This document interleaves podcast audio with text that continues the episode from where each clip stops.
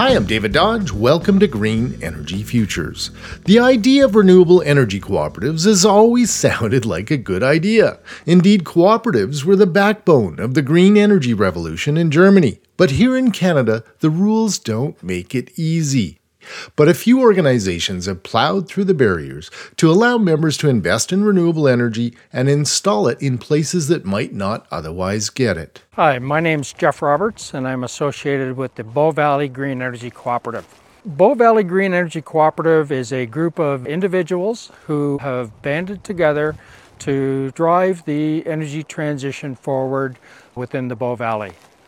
We are proponents for renewable energy at the current moment, we're focusing on solar installations, but we have our eye on geothermal, biomass, and wind. When we met up with Jeff Roberts of the Bow Valley Renewable Energy Cooperative in Canmore, Alberta, the co op had just welcomed its 100th member. One of the ways we fund our installations is through investors. So we're looking for individuals or members who are passionate about driving change within the energy industry, driving change and transition. We get about 25% to 30% of our funding is from investors. We do have some large loans that we have, and we also have some grant money and some rebate money from our installations. We've currently got about $750,000 invested in renewable energy projects in the Bow Valley here. So far, the Bow Valley Green Energy Cooperative has built four solar projects. First one was just over two years ago we commissioned, which was on Ralph Connor Memorial United Church here in Canmore. It's an 11 kilowatt system that supplies all the church's energy needs. The second installation is at iPlace commercial development here in Canmore. That's a 125 kilowatt installation.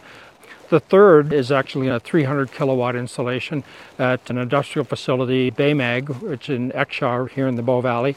And it's a project we did in collaboration with them is one of their moves towards being more energy efficient as an operation.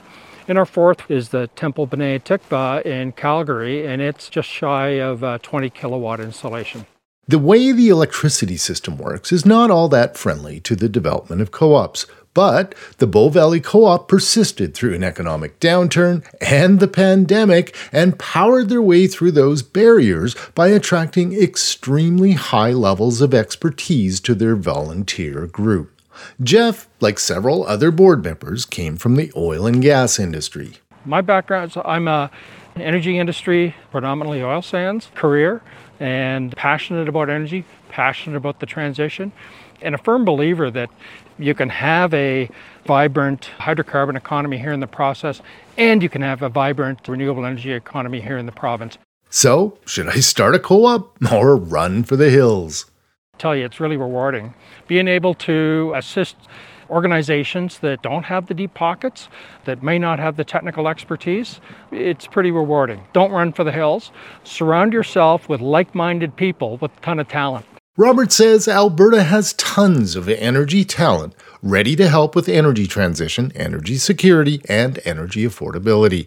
He also says things are getting easier for the Bow Valley Green Energy Cooperative now that it has a track record solar installation partners in place, and plenty of locations for more projects. Learn more and find links to our other stories on successful renewable energy co ops in Canada in our blog at greenenergyfutures.ca. For Green Energy Futures, I'm David Dodge.